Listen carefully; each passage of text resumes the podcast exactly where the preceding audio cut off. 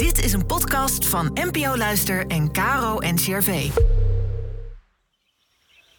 Welkom bij de Kloostercast, de podcast met antwoorden op alledaagse levensvragen vanuit de kloostertraditie. Inspiratie voor je dag.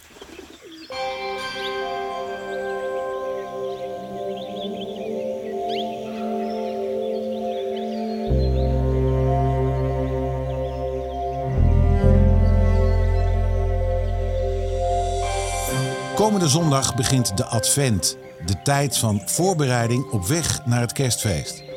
In deze periode komen we regelmatig engelen tegen. Vandaag vertelt broeder Joost Jansen over zijn ontmoeting met engelen.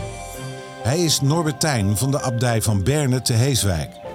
Deze kloosterorde leeft volgens de regel van Augustinus.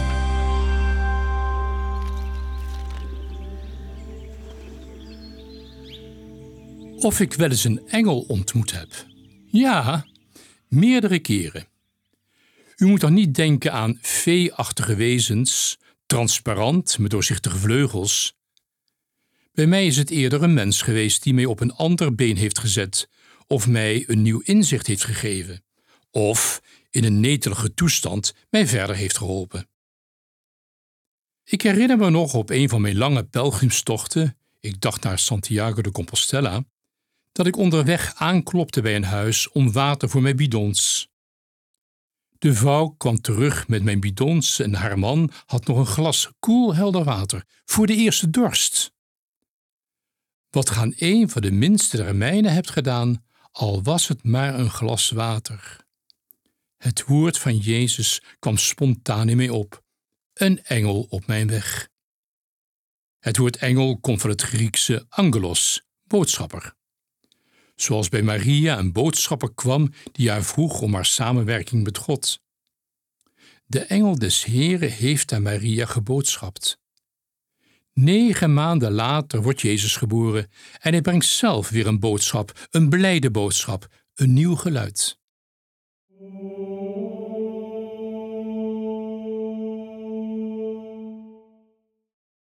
Er is een ontmoeting in mijn leven geweest die mij op een nieuw spoor zette. Het was in Jeruzalem. Een orthodoxe Jood en ik zouden samen een project opstarten. Hij vroeg: Wie is God voor jou? Een forse opening. Ik sprak over Jezus als Gods gelaat, Gods woord. Ik had het over Hem als weg, als poort. Ik had het over de Joodse traditie en nog veel meer. Ja, zo moet je het zeggen, zei hij.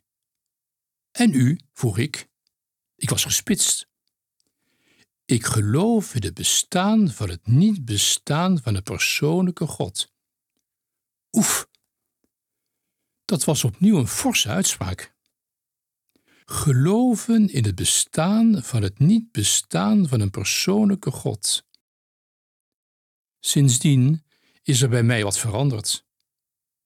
Mijn spreken over God en mijn spreken tot God dragen sindsdien het karakter van voorlopigheid. Natuurlijk spreek ik over God en tot God in persoonstermen. Ik ben een mens, ik kan niet anders. Maar dat is steeds voorlopige taal. Ik heb hiermee nooit het mysterie van God doorgrond. Het was alsof deze Jood mijn boodschap overdroeg vanuit die God waar we tastend over spreken. Een boodschapper was hij, een engel dus.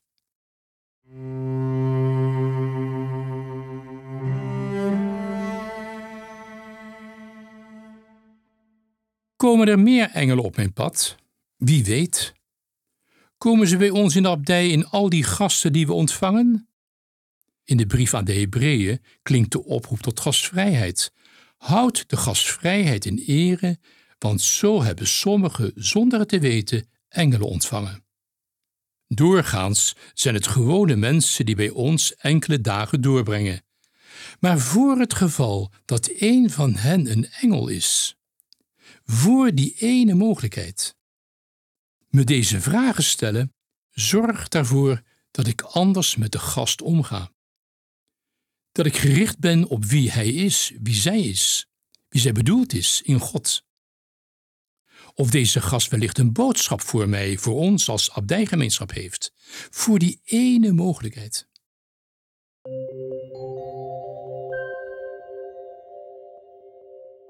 Ik bid dat wanneer mijn tijd gekomen is om dit aardse te verruilen voor de ruimte van de grote liefde, dat dan ook engelen zijn die me begeleiden.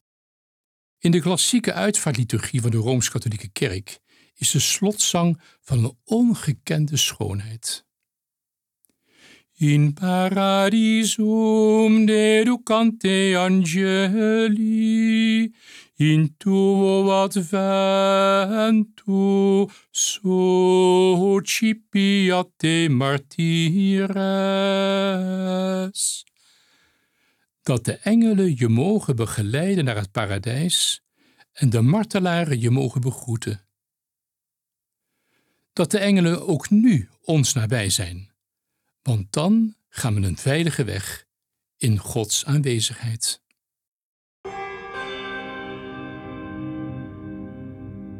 God, zend ook vandaag een engel op mijn pad die me steeds herinnert tot wie ik geroepen ben. Ik mag dan veilig zijn in uw naam. Amen.